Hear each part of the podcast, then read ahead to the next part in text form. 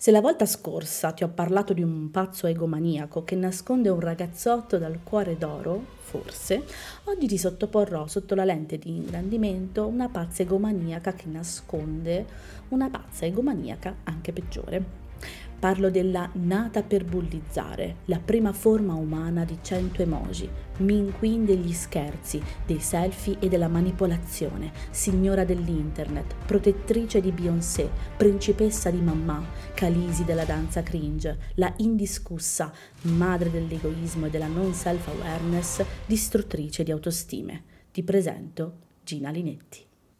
Questa puntata sarà un po' diversa rispetto alla precedente, un po' perché è la prima volta che registro un podcast e sto un po' sperimentando varie tecniche, stili e quant'altro e quindi ti chiedo di ascoltare ma alla fine di darmi un feedback, di scrivermi ad alessia.chiocciadigitale.it oppure mi cerchi su Instagram chioccia trattino basso digitale e mi racconti un po' qual è stato eh, l'effetto di questa puntata, se hai preferito quella di Barney o se hai preferito questa.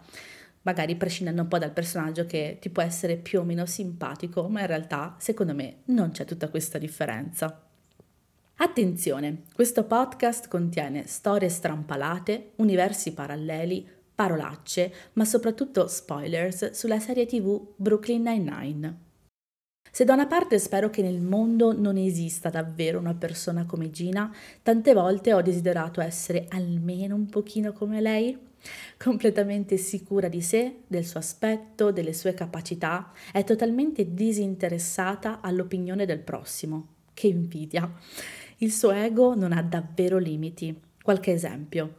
Ama le arti sceniche perché più che altro possono metterla al centro dell'attenzione. Va fiera di essere stata nominata nel biglietto d'addio della sua maestra d'asilo prima che si suicidasse.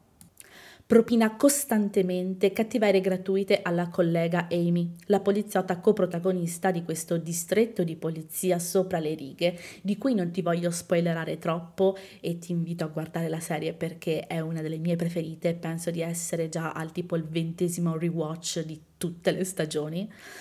E prende in giro Amy solo per il gusto di minare le sue insicurezze, ok? Ascolta degli audio motivazionali registrati con la sua stessa voce, perché l'unica persona a cui dà retta è se stessa.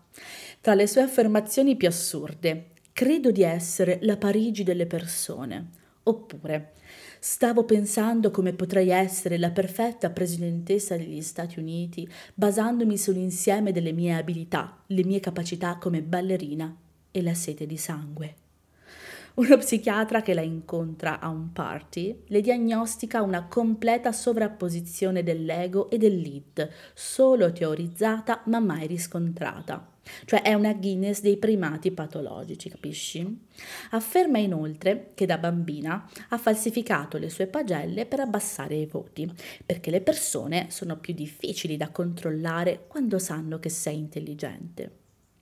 Gina è furba e come? Riesce a vincere una Halloween Heist, che è una rapina di Halloween, è un gioco, una gara organizzata all'interno del distretto, con un piano tanto complesso quanto diabolico in cui si rompe addirittura gli incisivi per sviare eventuali sospetti. Memorabile il giorno in cui fa ottenere la connessione internet al distretto discutendo amabilmente con il tecnico informatico del piano di sopra. Amabilmente ovviamente è un eufemismo, mostrando le sue grandi capacità di stalker e di smooth talker, diciamolo. Lungo le stagioni ha diversi animali come spiriti guida, fino ad arrivare agli unicorni incazzosi meraviglioso. Cleptomane, vagamente molesta nei confronti di Terry, cioè il, pali- il, palestratissimo sergente del distretto, il suo narcisismo può variare dall'accattivante al fastidioso, a seconda della persona con cui sta parlando. Crede nel potere dei sensitivi e ne assume uno regolarmente. Crede che gli psicologi non siano abbastanza dotati per diventare sensitivi manco a dirlo, crede fermamente nell'astrologia. Quando la derubano in casa, scopriamo che era in possesso di oggetti che raccontano perfettamente la sua eccentrica personalità. Le hanno rubato un grande dipinto di una donna nuda a cavallo di un leone. Si dice a cavallo di leone? Boh, non lo so. Un set di matriosche firmate Joseph Gordon-Levitt, Lewitt, non so come si pronunci, che lei definisce homemade e insostituibili. Chi è questo? Non lo so, ditemelo voi. Un carillon che suona She works hard for the money, lei lavora duro per il denaro, che immagino sia una canzone famosa negli Stati Uniti comunque già solo il titolo fa molto ridere, una pochette tarocca che non può ricomprare, qui attenzione perché c'è del genio, perché il brand non produce più l'originale, perciò nemmeno la fabbrica di imitazioni le fa più. Che se ci pensi, cioè fa ridere ma ha anche assolutamente senso. Quando le chiedono di stimare il valore di ciò che le è stato rubato, risponde emotivamente 700 milioni di dollari e lo dice con un tono che niente, dovete vedere la serie tv perché a raccontarla non rende l'idea. Pensa di essere una ballerina molto dotata, ovviamente, e ha fondato un gruppo, il Floorgasm, che non voglio tradurre perché penso sia abbastanza intuitivo, da cui viene poi espulsa da narcisiste presumibilmente peggiori di lei. Ora tu penserai che in questo universo parallelo che stiamo andando a creare oggi io renda Gina una grande ballerina professionista e invece no, andiamo un attimo ancora ad approfondire il suo side business di cui purtroppo vediamo soltanto un piccolo spaccato nella serie ma di cui sappiamo abbastanza per poterci volare sopra fortissimo. Questo secondo me ci darà la vera misura di tutto il suo potenziale su cui potremo ricamare un brand alternativo devo dire, delirante. Mi sento proprio di concedermi questo parolone. Allora, Gina nella serie esordisce come la segretaria del dipartimento, ma quando partorisce la sua adorata pargola Enigma, sì è il nome che le dà Enigma, decide di mollare tutto e di diventare un'imprenditrice, dedicandosi full time alla sua community online, il Ginazon, a.k.a. G-Hive, tradotto il G alveare, di cui è influencer barra guru. Immaginatela come una Chiara Ferragni, ma con un seguito che ha subito un lavaggio del cervello ancora più intenso. Ciao Chiara, ti adoro. Nella stagione 6, episodio 15, possiamo vedere il trailer del suo business, in cui persone dal dubbio equilibrio psichico affermano che i video di Gina hanno cambiato la loro vita, mentre lei si paragona a un Gesù di successo perché sta festeggiando il milione di followers un milione di persone che vivono secondo i G-Mandaments, i Gina comandamenti, che lei definisce come dieci comandamenti, solo che ce ne sono di più e sono meglio. Eccone tre a esemplificare il suo delirio di onnipotenza. Puoi essere qualsiasi cosa tu voglia, purché tu sia già bravo in quella cosa. Oppure, nessuno sa che non puoi portarlo con te, fatti seppellire con i tuoi soldi. Oppure, se cadi nove volte, devi rivalutare la tua camminata perché qualcosa chiaramente non va. A rileggere questi G mandamenti ho qualche déjà vu su Barney Stinson, tu no? Gina ha scritto anche un libro, il cui titolo ci è ahimè ignoto, ma sappiamo che ne vuole scrivere un secondo, che dovrebbe essere un memoir, ma fatto di soli meme, quindi un memoir. Nella vita vera, una persona come Gina, secondo te, avrebbe potuto ottenere tale successo? Avrebbe potuto raggiungere le più alte vette della notorietà dell'internet con dei semplici scherzi ai colleghi in cui gli faceva bere cemento a tradimento? Parentesi tremenda. Sarebbero bastate canzoni, balletti assurdi e qualche frase a effetto? So cosa stai pensando, TikTok. Quindi probabilmente la risposta è sì ma chissà se sarebbe anche riuscita a realizzare il suo sogno di avere un reality show, Linetti Set Go, e quindi a non essere semplicemente una stella dei social, e a lanciare un profumo chiamato Gina in bottiglia.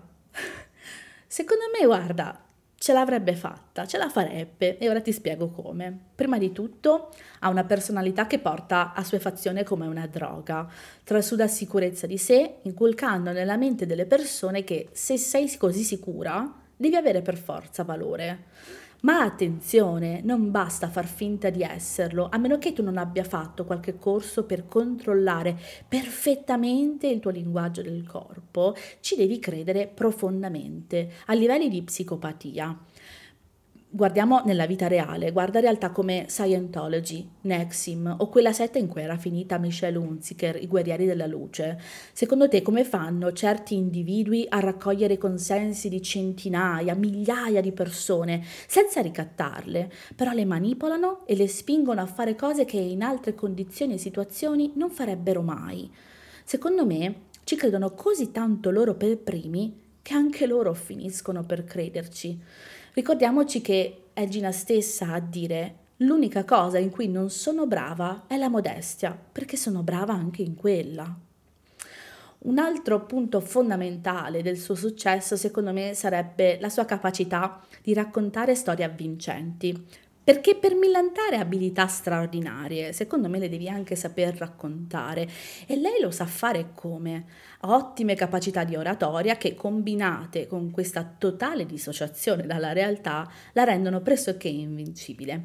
D'altronde se niente e nessuno può minare la sicurezza nelle tue abilità, cosa può fermarti dal raggiungere i tuoi obiettivi? Probabilmente nemmeno i confini della legalità, se hai un'etica labile come quella di Gina. E infine il punto numero 3, quello che dovrebbe avere qualunque aspirante imprenditore o imprenditrice di successo, cioè la capacità di comprendere profondamente i bisogni delle persone a cui vuole rivolgersi e di individuare le leve giuste per convincerli che ha la soluzione a tutti i mali. Lei ovviamente raggiunge livelli manipolatori, tu magari non fare proprio come lei. A dire il vero, non so quanto Gina sia calcolata e consapevole nelle sue scelte di comunicazione.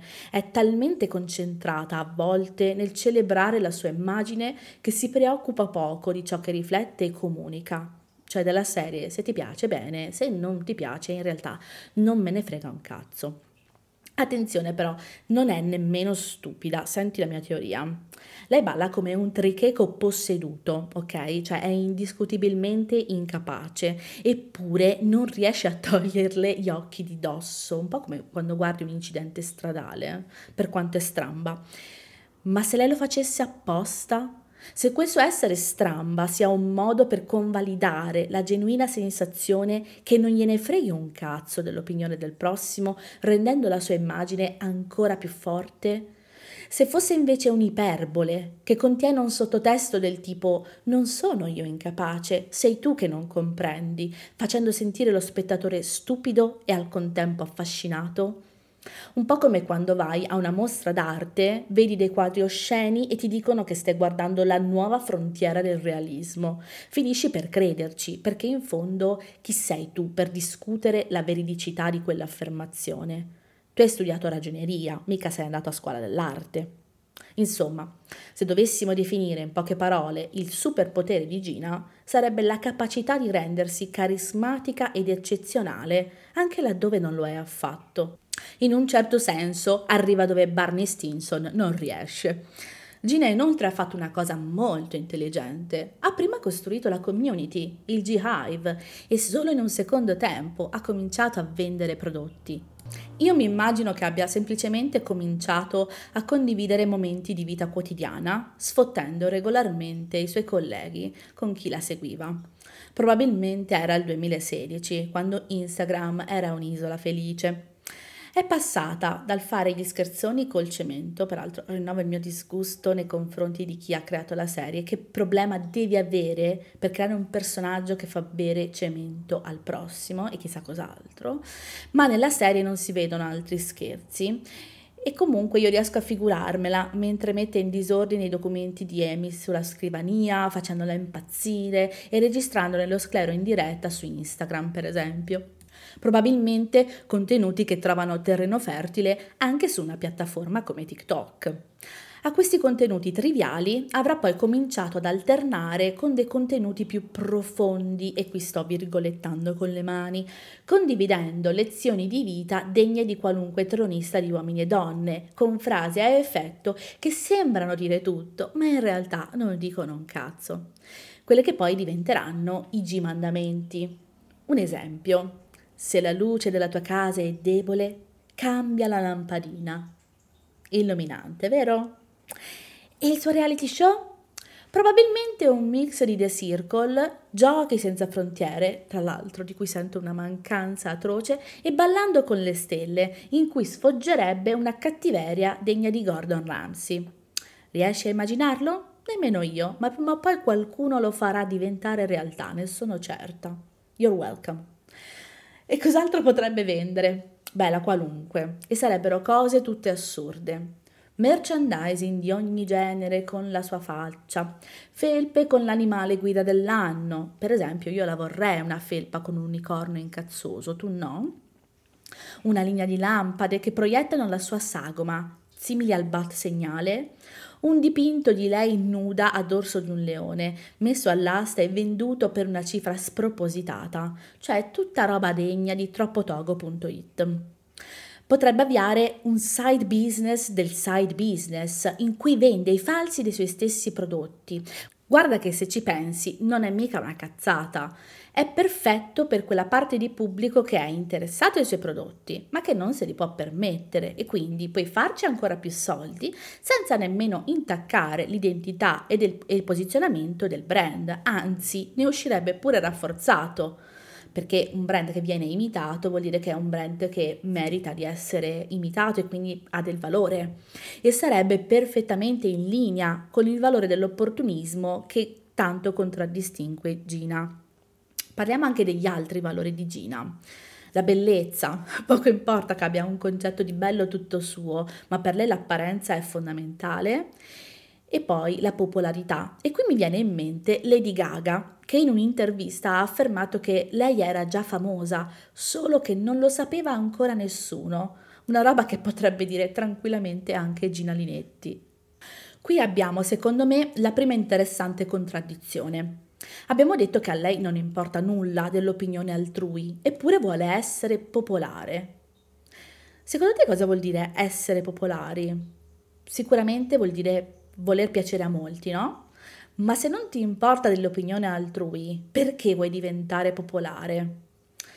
È che secondo me lei semplicemente filtra i giudizi, cioè tiene da conto solo quelli positivi, fa finta che non esistano quelli negativi. Inoltre la popolarità le porterebbe quello che vuole veramente e che forse è il valore che, che, sta in cima a tutti i suoi valori, e cioè il potere. Ora, tu penseresti che siccome Gina ha già un side business nella sua storia, ci fermeremo ad analizzare solo quello. E invece no. Proviamo a immaginare che lei usi il G-Hive, il G alveare e tutte le sue abilità, rullo di tamburi, per entrare in politica. D'altronde lei stessa lo ha detto che sarebbe la perfetta presidentessa degli Stati Uniti, te lo ricordi? Prima di tutto, le basterebbe fare intanto come la Ferragni quando Fedez era a Sanremo, tirerebbe su voti semplicemente promettendo di ricondividere tutti i sostenitori nelle storie di Instagram. Magari dedicherebbe un G-mandamento a ognuno, tanto che fatica potrebbe mai fare a dire frasi completamente a caso e cliché raccolti dal peggior sito di aforismi e in tutto questo mi viene anche un po' di tristezza a pensare che in tutte le sue stranezze sarebbe più seria e affidabile di tanti politici che abbiamo oggi sul panorama politico italiano. Ma sorvoliamo. Quali colori avrebbe il suo brand? Perché poi se ti butti in politica eh, sei un brand, sei un personal brand. In termini di colori Gina non userebbe secondo me quelli della bandiera americana in maniera pedissequa, si dice. Non lo so, sto anche spiaccicando e sono raffreddata ed è faticoso, pietà della mia anima. Comunque, sarebbe troppo scontata la bandiera americana, però un tocco di rosso lo terrebbe per richiamare la sensualità anche se usato in maniera morigerata, perché in realtà secondo me non vuole risultare aggressiva. Infatti è raro che urli e anche quando alza la voce il suo timbro è comunque uh, ha degli armonici bassi ed è comunque vellutata, cioè non perde mai il vero controllo del suo modo di esprimersi. Userebbe l'oro, sicuramente del nero, che vicino all'oro fa sempre molto chic e infatti è una costata molto frequente nei brand di lusso. Probabilmente un font corsivo di quelli con mille ghirigori e tendenzialmente incomprensibili che vanno tanto di moda oggi, magari accostato a un font invece super minimal, senza grazie, molto anche quello elegantone. Il suo motto, il Jive arriva America e le folle che impazziscono. Secondo me a un certo punto si giocherebbe anche la carta dell'incidente con l'autobus. Ebbene sì, sul finale della quarta stagione Gina viene investita in pieno da un autobus due anni prima del lancio del suo business. Se la vediamo da un punto di vista puramente cinico, è l'evento perfetto per offrire una storia di trasformazione, quelle che piacciono tanto al pubblico e agli elettori, cioè da un momento di grande difficoltà Gina ne esce più forte e caga cazzi di prima. Riesco anche a immaginarmi uno di quei video emozionali, con una musica piena di pathos di sottofondo, con i flashback di foto in bianco e nero di Gina mentre è completamente ingessata in ospedale, mentre fa la fisioterapia, mentre insulta i macalpitati medici, po' stile documentario di Netflix potrebbe decidere di creare finalmente il suo profumo, il Gina in bottiglia, e usarlo come gadget al posto delle classiche spillette coccarde che negli USA usano tanto durante le elezioni. Così lo slogan della campagna elettorale diventerebbe Odorami, adorami, eleggimi. È pacchiano? Sì, ma lo è, lo, è, lo è, quindi va bene.